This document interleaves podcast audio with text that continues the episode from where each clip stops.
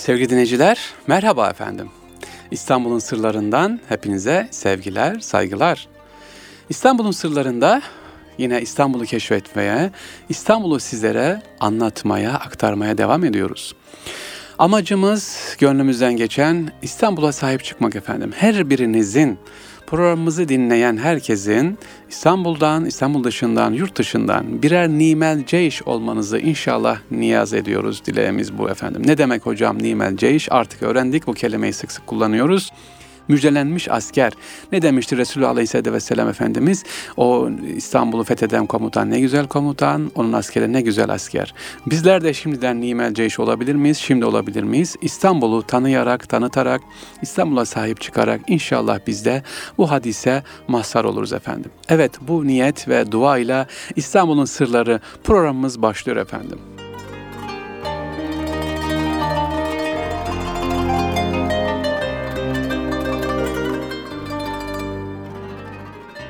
Sevgili dinleyiciler, ilk anlatacağımız konu Osmanlı döneminin ilk ansiklopedisini yazan Şeyhülislam. Evet, Şeyhülislam kimmiş acaba? Osmanlı'nın 9. Şeyhülislamı olan bu zat e, kendisi çok önemli, e, farklı bilgiler olan birisi efendim. Farklı hizmetleri olan Osmanlı 9. Şeyhülislamı ve 3 Osmanlı padişahına hizmet ediyor. Hatta Yavuz Sultan Selim onun atın ayağından çıkan çamurun e, türbesindeki sandukanın üzerine konulmasını isteyecek kadar ona hürmet ediyor. Hatırladınız değil mi kimin olduğunu? İbni Kemal. Evet, İbni Kemal e, ve Kemal Paşazade isimleriyle tanınan bu zatı size anlatacağım efendim. Dedesi Kemal Paşa'ya izafeten kendisine İbni Kemal ve Kemal Paşazade söyleniyor, deniyor. 1468'de doğuyor İbni Kemal, İstanbul'da vefat ediyor 1534'te. Bir Ümare ailesine mensup bulunan İbni Kemal Paşa ailesinin nezaretinde iyi bir tahsil görüyor kendisi efendim. Daha sonra asker olmasına rağmen 2. Beyazıt Han'ın seferlerine iştirak ediyor. E, ilmiye sınıfına geçiyor. Yani nasıl oluyor? Bir paşa askerliği bırakıyor, ilmiye sınıfına geçiyor, alim oluyor, medreseye geçiyor. İşte ilginçlik burada.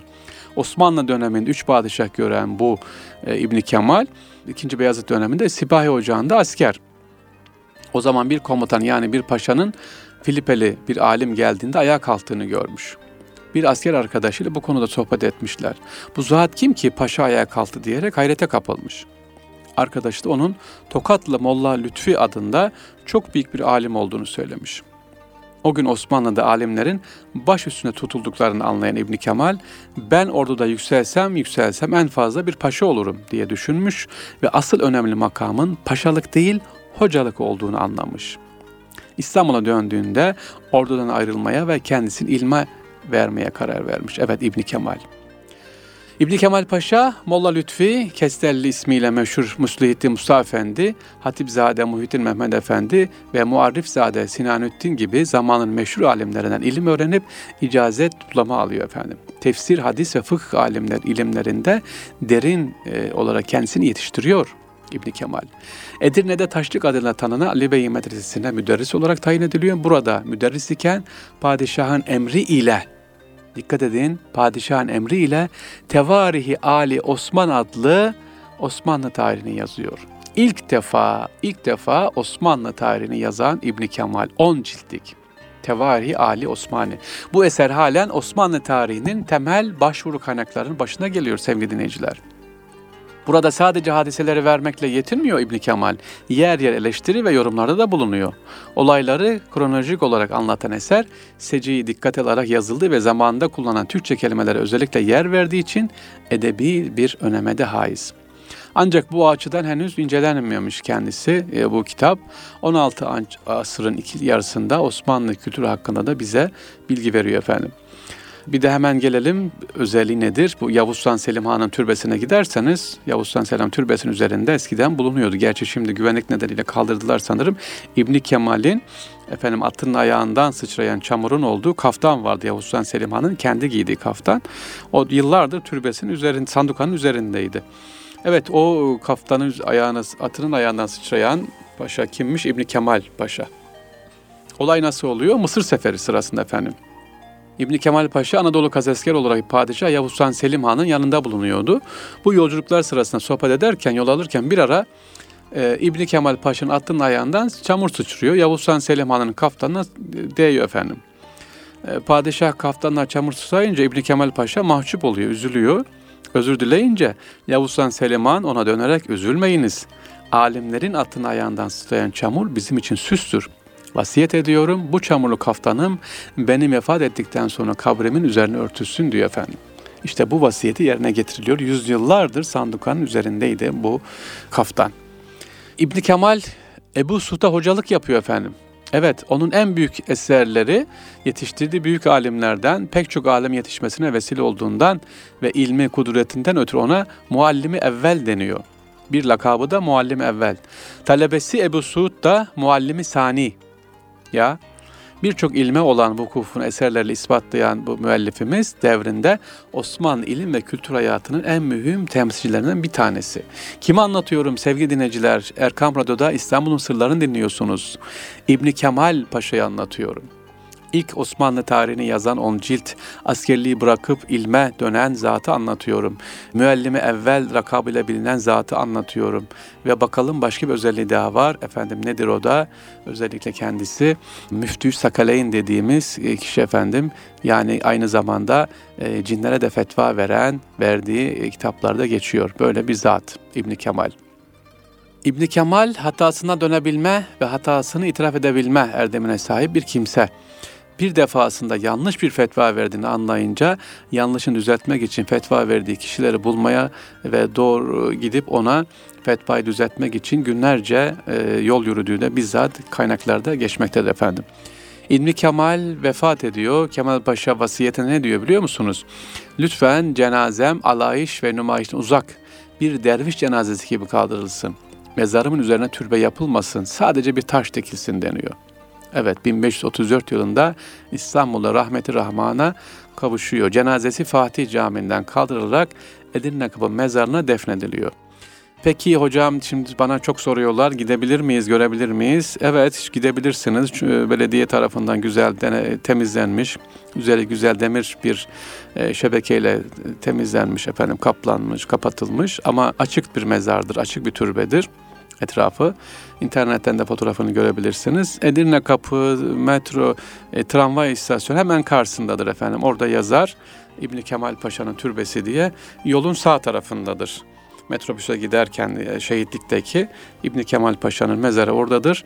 Müsait olanlar Osmanlı'nın 9. Şeyhülislam'ı Şemsüddin İbni Ahmet Kemal Paşa Sakaleyn kabri şerifini mutlaka ziyaret etmenizi tavsiye ederim efendim.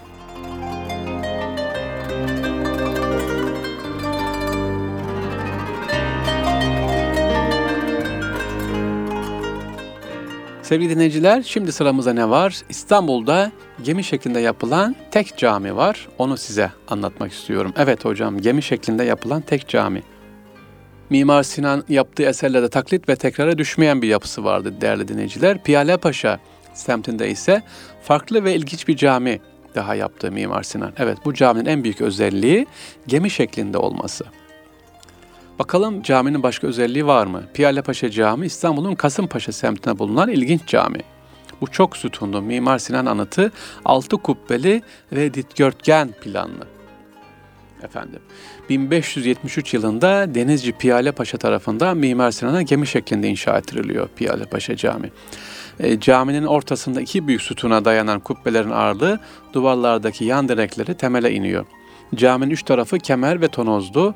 Mihrap çinileri sanat eseri olan mihrabı çinileri özellikle çok özeldir. Büyük bir sanat eseridir. Mihrabı da görmenizi tavsiye ederiz. Caminin ortasında minare olur mu? Alıştık e, camiler minareleri değil mi? Girişte sağ taraftadır genelde.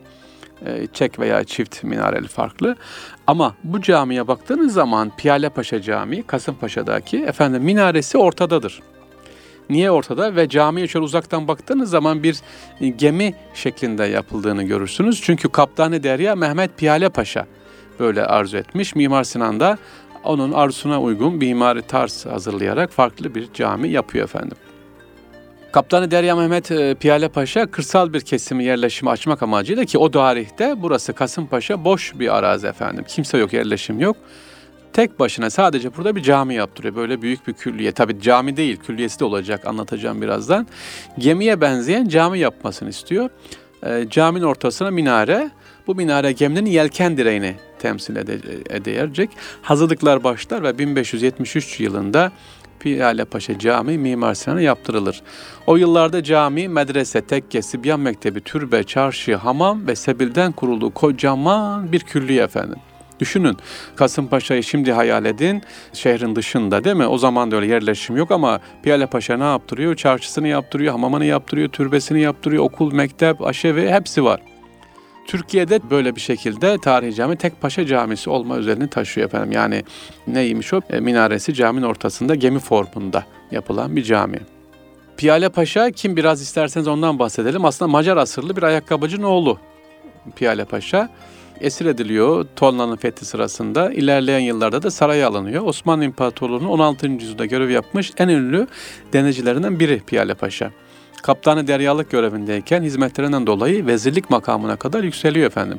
Osmanlı İmparatorluğu'nun çok önemli görevlerde bulunuyor ee, ve birçok Kıbrıs ve Akdeniz'in seferinde de bulunarak e, padişahın yanında ona hizmet ediyor efendim. E, Kasımpaşa İstanbul'un fethinden önce Ayalonka adıyla biliniyordu ve Müslümanların gömüldüğü bir mezarlık haline gelmişti ama burayı ne yaptı Piyale Paşa? Bir yerleşim merkezi haline getirdi efendim. Tekrar ediyorum yolunuz düşerse Piyale Paşa Camii'ni Kasımpaşa'da görebilirsiniz. Gerek iç yapısı gerekse dış yapısı itibariyle farklı bir mimari tarza sahiptir. Zaten bir Mimar Sinan eseri, bir cami Mimar Sinan yaptı diyor muyuz? Ona mutlaka bir farklı özelliği vardır efendim. İşte Piyale Paşa Camii de böyle bir özelliğe sahip.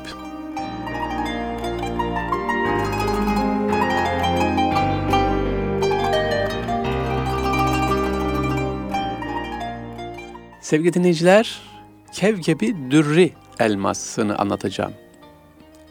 Duyamadık mı? Tekrar edeyim. Kev, keb-i dürri elması. Hocam söylemesi bile zor. Ne demek diyorsanız anlatalım efendim hikaye. Topkapı Sarayı'nı gezerseniz bu elması görürsünüz ama ben size bu elmasın hikayesini anlatacağım. Evet Hicaz bölgesinin son Osmanlı paşası Fahrettin Paşa İstanbul'a gönderdiği hazine içerisinde Kevgebi Dürri elması da vardı. Son derece dindar olan Sultan 1. Ahmet pek çok Osmanlı padişahı gibi Mekke ve Medine'de de önemli onarımlar yapıyor. Hz. Muhammed sallallahu aleyhi ve sellem Efendimizin kabrine ve Kabe'ye paha biçilmez hediyeler gönderiyor. Onlardan biri de Kevgebi Dürri yani incilerin yıldızı demek efendim. İncilerin yıldızı. Hikayesi şöyle. Birinci Son Ahmet parmağında bulunan kendi taktığı elmas yüzüğünün taşını söktürerek altın bir tabak yaptırıyor. Altın bir tabak. Bu tabağın da tam ortasına parmağından çıkardığı esas efendi Resulullah Aleyhisselam dediği Efendimizin türbesine gönderilmek üzere hazırlanmasını istiyor. Şimdi padişah diyor bir altın tabak ortasına da kendi parmağından çıkardığı yüzüğün taşını koyuyor. Bunu diyor Ravza-i Mutahara'ya gönderelim. Aa, peki bunu halk duyuyor ne yapıyor? Bunu duyan halk parmaklarına taktığı elmas yüzüklerin taşlarını söktürüp saraya gönderiyorlar. Ya ortada duran büyük taşın etrafındaki tüm taşlar halkın kendi yüzüklerin taşlarını söktürüp saraya gönderdikleri taşlardır. Bir Osmanlı paşası da biraz daha büyük elmas taş göndererek onu da kenara mıhlattırır. Bu mücevher o yılın süre alayıyla Medine'ye gönderilir. 1605'ten 1916 yılına kadar orada kalır efendim. Kevkebi dürrü elması. Özelliği neymiş bunun? Elmas altın bir diskin ortasında dört sıra halinde düz kesimli elmaslarla çevrili bombeli bir yuvanın ortasında yer alıyor. 52 karatlık son derece sade ve etkileyici bir tasarıma sahip olan altın plaka dediğim gibi Sultan Ahmet tarafından yaptırılıyor. E hocam bunu görebilir miyiz şu an? Tabii tabii görebilirsiniz. E, Ravza-i Mutahara'da iken dediğim gibi e, özellikle Birinci Dünya Savaşı'ndan sonra Fahrettin Paşa tarafından İstanbul'a getiriliyor ve Topkapı Sarayı'nda şu anda efendim sergileniyor. Kevkebi Dürri elması. Elmasın üzerin alt tarafında şöyle baktığınız zaman Şefaat ya Resulallah diye yazar. E, altına da Sultan Ahmet bin Mehmet Han yazısı bulunuyor. Diskin alt kenarında da yarım şemsin içinde de Sultan Mehmet Han tarihi geçmektedir. Dediğim gibi Birinci Dünya Savaşı'ndan sonra e, İstanbul'a gönderiliyor. Elmas'ın Nur suresinin 35. ayetin esinerek yapıldığı rivayet ediliyor. Efendim hani 35. ayet-i kerime var ya Estağfurullah billah Allahu nuru semavati vel ard meselehu nuruhi kemişkatin fiha misbahun diye başlayan ayet-i kerime. Yani ne diyor? Allah göklerin ve yerin nurudur. Onun nuru içinde bir kandil bulunan bir oyma hücre misalidir. Kandil bir sırça içindedir. Bu sırça sanki inciden bir yıldızdır. Evet işte bu ayet-i kerimeyi temsil ettiği için te- sembol olarak efendim Kevkebi Dürrü elması e, Topkapı Sarayı'nda Hazine Dairesi'nde görebilirsiniz, gezebilirsiniz orayı.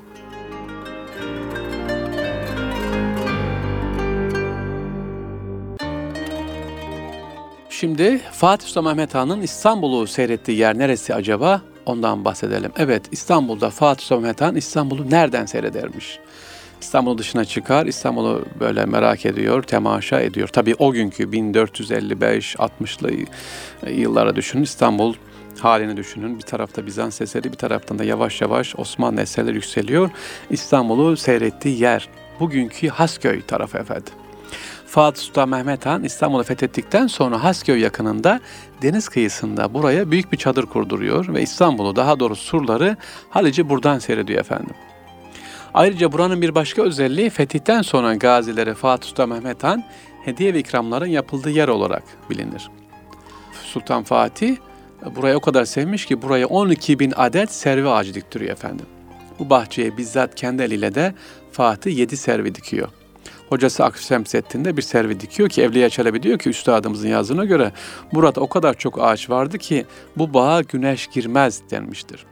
Evet bu bahçemiz şu anda gidip görebilir miyiz hocam? Evet görebilirsiniz. Aynalı Kavak Kasrı. Ya Aynalı Kavak Kasrı Fatih Sultan Mehmet Han'ın bizzat gelip oturduğu efendim İstanbul'u seyrettiği yer, kendi eliyle servi ağacı diktiği yer. Has bahçeden Aynalı Kavak Kasrı nasıl geçmiş ona bakalım. Aynalı Kavak Kasrı İstanbul'un Hasköy, Beyoğlu kıyısına bulunan kasırdır. İstanbul fethedildiğinde Ok Meydanı yamaçlarında büyük bir koruluktu burası. Bu koruluk sahile doğru iniyor. 3. Selim döneminde Hasköy, Beyoğlu sahilleri tersane inşaatıyla e, önem kazanıyor. Ve 1. Ahmet, Sultan 1. Ahmet Edirne'deyken Kaptanı Derya Kaysi Halil Paşa buraya bir kasır yaptırıyor efendim. Ve yavaş yavaş da burası artık büyümeye başlıyor. 4. Murat ve Sultan İbrahim buraya gelerek e, burada dinlenmeyi seviyor. 4. Mehmet döneminde küçük kasırlar harap olunca daha sonra yeniden iki katlı bir kasır yaptırılıyor efendim. 3. Ahmet Tersane Sarayı'nda zaman zaman oturmuş ok meydanına yaptığı sünnet düğününden sonra burası haremiyle de uzun süre kalıyor. E, peki niye aynalı kavak kasrı deniyor şu anda gidip gözebileceğiniz yer? Hafta sonu nereye gideyim derseniz hemen tavsiye ederim. Güzel gidin. Bahçesi çok güzeldir. İçinde de müzesi var. Kasrı gezebilirsiniz. Aynalı Kava Kasrı'nı. 1715 Osmanlı Venedik Muharebesi'nden sonra Venedikler 3. Ahmet'e büyük boyda değerli aynalar hediye ediyor değerli dinleyicilerim. Padişah da bu aynaları Tersane Sarayı'nın çeşitli salon ve odalarına yerleştiriyor. Bu nedenle saray önceleri Aynalı Kavak Saray, daha sonra ise Aynalı Kavak Sarayı adıyla biliniyor. Sadrazam Koca Yusuf Paşa tarafından zaman zaman buralar tahmin ettiriliyor. Şu anda burada Türk Çalgıları Müzesi var. Burada gidip dediğim gibi değerli dinleyicilerimiz görebilirsiniz, ziyaret edebilirsiniz. Saray içerisinde özellikle aynalarda hazi duruyor mu dersiniz? Evet duruyor. İbrahim Hakkı Konyalı bir, bir başka özelliğe göre burası ok hedeflerinin yapıldığı yer olarak da söylüyor. Ok hedeflerine ayna dendiği için aynalı kavak yani okların hedeflerin atıldığı yer burası diye de başka bir bize de bilgi vermiş oluyor efendim. Evet sevgili dinleyicilerimiz aynalı kavaktan sonra geçiyoruz başka bir İstanbul'un sırrına sizlere aktarmaya.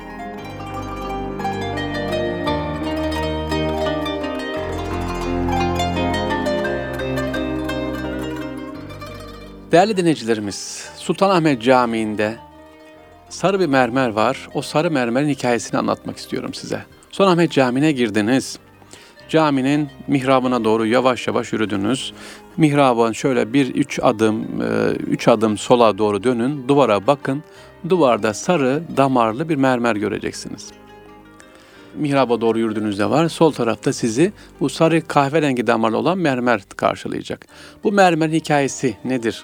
Neden burada adeta bir tablo gibi duvara asılmış? Bu mermerin hikayesi aslında ta Yemen'den başlıyor efendim. Evet, Yemen'den. Hadi bakalım beraber anlatalım bu hikayemizi. Sultan Ahmet Han, Peygamber Aleyhisselatü Vesselam'ın mübarek kademi şerifi yani ayak izinin bulunduğu bir taşı Mısır'da Kayıtbay Türbesi'nden İstanbul'a getirtiyor. Önce Eyüp Camii'ne koyduruyor. Son Ahmet Camii tamamlanınca da Nakşi Kadem oradan alınarak buraya naklediliyor efendim. Nakil işinin yapıldığı günün gecesinde Son Ahmet şöyle bir rüya görüyor. Bütün padişahların toplandığı yüce bir divanda Peygamber Efendimiz katılık yapıyor. Evet, Kayıtbay Türbesi'ni ziyarete vesile olan Kademi Şerif resmini kendi camiine nakleden Son Ahmet'den davacı Kayıtbay. Peygamber Efendimiz Aleyhisselatü Vesselam davacı dinledikten sonra kademi şerifin alındığı yere geri verilmesi istikametinde karar veriyor. Son Ahmet Han e, Kantar ilçesine uyanıyor ve derhal Şeyhi Aziz Mahmud Bey Hazretlerine giderek rüyasını anlatıyor. Hüdayi Hazretleri de rüyayı emanetin derhal yerine gönderilmesi şeklinde yorumluyor ve kademi şerif kayıt payı Mısır'a, Kahire'ye geri gönderiliyor efendim. Evet e, gönderildi ama nerede sergileniyordu Resulullah Aleyhisselatü Vesselam'ın ayak izi? Sultanahmet'teki bugünkü mihrabın solundaki yerde. Oraya yer yapılmıştı. Ama gidince orası boş kaldı. Oyuk kaldı. Ha işte ne oluyor? Bu hadise üzerine oraya efendim Yemen'den gelen mermer konuyor. Bugün Sultanahmet Camii'ni gezerken mihrabın solundaki sarı mermerin bulunduğu yerde duruyordu kadem şeri. Burası boş kalmasın diye bu mermer buraya konuyor. Peki bu mermer nereden geldi buraya dersek rivayetlere göre Veysel Garani Hazretleri'nin üzerine namaz kıldığı, zikir yaptığı, yemek yediği mermer olarak biliniyor efendim. Yani o da Yemen'den geliyor. O da bir hatıra. Hırka-i Şerif Camii'nde bulunan Veysel Karani Hazretleri'ne hediye edilen hırkanın varisleri tarafından Sultan Ahmet'e bu taş, mermer taş hediye ediliyor efendim. Evet az önce dedik ki kademi şerif dedik geri gönderildi. Peki Sultan Ahmet ne yapıyor? Tabii çok üzülüyor. Bunun üzerine Sultan Ahmet Han ne yapıyor efendim? Kademi saadeti peygamberi şeklinde bir sorguç yaptırıyor. Cuma, bayram ve diğer resmi günlerde bereketlenmek için hilafet sarına takmaya başlıyor.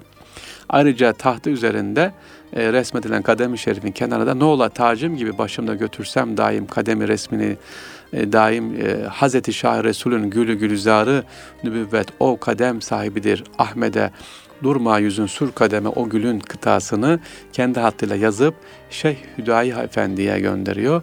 O da onu bunu dergahın duvarına astırıyor efendim. Evet Sultan Ahmet Han böyle Resulullah sevgisiyle dolu bir padişah Hüdayi Hazretleri'nin de müritlerinden bir tanesi sevgili dinleyicilerimiz. Sultan Ahmet Camii ile ilgili e, Sarı Mermer'in hikayesini size anlatmış olduk.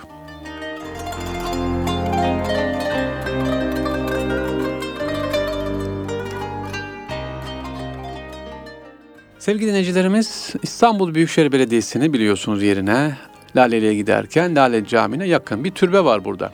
Fatih Kemal Paşa Mahallesi Şirvanizade sokağında olan bu yer burası. Türbeyi şimdi görürüz. Aslında göremezsiniz şu anda ön tarafına giderseniz taksi durağı var kapatmıştır. Dışarıdan kimse bilmiyor burada türbe olduğunu. Üstelik yanında da cami var ha. Kemal Paşa Camisi var. Türbe var efendim yanında telefon kulübeleri var. Adeta türbe arkasına gizlenmiş efendim. Ve türbe içerisindeki zat yalvarıyor beni ziyaret edin, beni ziyaret edin diye. Kim bu zat? Hasan Fehmi Paşa. Osmanlı'ya çok büyük hizmet etmiş olan hayırsever hem alim hem de devlet adamı efendim. Hasan Fehmi Paşa'nın türbesi. Hadi ziyaret edelim deseniz e, biraz zor bulursunuz. Yolu yakın dediğim gibi Laleli tarafında da gidebilirsiniz. E, Vezneciler tarafından da e, giderken hemen arka taraf Laleli'nin arka tarafında görebilirsiniz efendim. Hasan Fehmi Paşa türbesi. E, Hasan Fehmi Paşa'nın özelliği nedir efendim? Neden e, ziyaret etmenizi özellikle rica ediyorum gidin. Osmanlı döneminde sayılı devlet adamlarının bir tanesi hükümet merkezinde ve taşrada üstlendiği üst düzey görevleri bakımından kendisi e, tanınıyor ve biliniyor.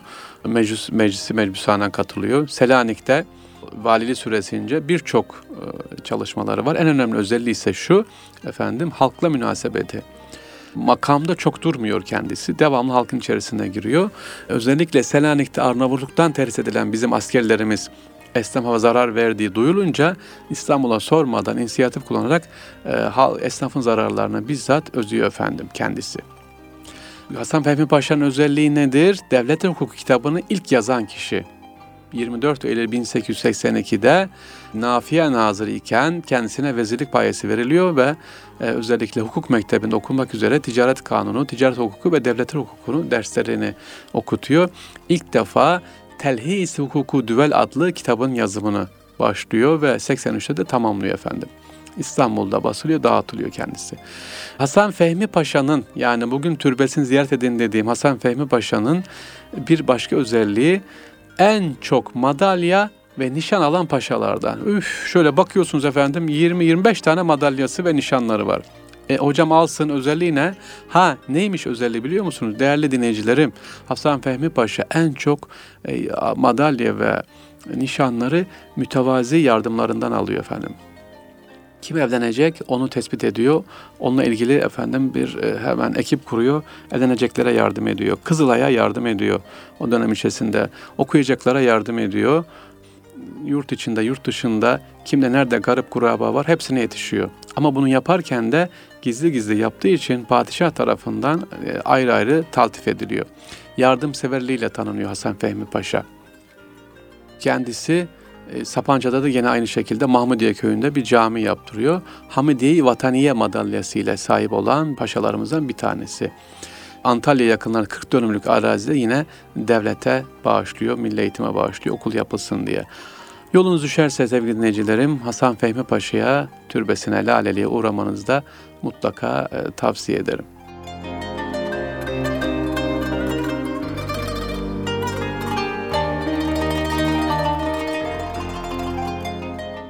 Sevgili dinleyicilerimiz İstanbul'un Sırları programının yavaş yavaş sonuna geliyoruz. Son olarak sizlere bugün için son olarak anlatacağım. İstanbul'un fethinden sonra ilk şehitler acaba kimlermiş? Evet onun da türbesi var. Onun da yolunuz düşerse gidebilirsiniz görürsünüz. İstanbul e, Fatih'ten Vezir'e doğru giderken Laleli'ye dönünce ilk köşe başında bir mezarlık ve cami var. Şehzade başı dediğimiz yer e, nikah salonu vardı eskiden. Onun hemen arkası Şehzade başında.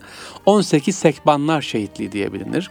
Evliya Çelebi Üstadımıza göre İstanbul'un merkez olan Şehzade başında Şehzade başı caminin karşısındaki Kadı Hüsamettin Camii'nin ki bu caminin de üç ismi var. İstanbul'un en uzun isimli camisi. Evet evet İstanbul'un en uzun isimli camisi. Caminin üzerinde ne yazıyor biliyor musunuz? Bakın. Kadı Hüsamettin Çamaşırcı Hacı Mustafa Efendi 18 Sekbanlar Camii. Bir daha okuyayım mı? İstanbul'un en uzun isimli camisi. Kadı Hüsamettin Çamaşırcı Hacı Mustafa Efendi 18 Sekbanlar Camii. Yapılış 1540. En uzun cami, isimli camisi burası efendim. Bu cami tarih boyunca üç farklı isimle bu şekilde anılıyor. Fatih Eski Evlendirme Dairesi'nin bulunduğu yer. Peki burada ne var efendim? Niye burayı diyoruz? Burada İstanbul'un fethinden sonra ilk şehitler burada yatıyor. 18 Sekban'dan sadece Hamza bin Hızır'ın ismi biliniyor. Şehit e, Sekban Hamza'nın dışında 17 şehidin de mezarları burada dediğim gibi hemen fetihten sonra şehit olan askerlerimizin e, mezarları buradan. Yolu düşerlerse hem camiyi görün, en uzun isimli camiyi görün. Hem de başta Şehit Sekban Hamza olmak üzere 17 şehidimize e, fatihalar, selamlar göndeririz inşallah efendim. E, İstanbul'un fethinden sonra ilk şehitleridir bunlar. İstanbul Veznencilerdeki bulunan e, evle, Fatih Evlendirme Dairesi'nin hemen arkasındaki 18 Sekbanlar diye bilinen yer.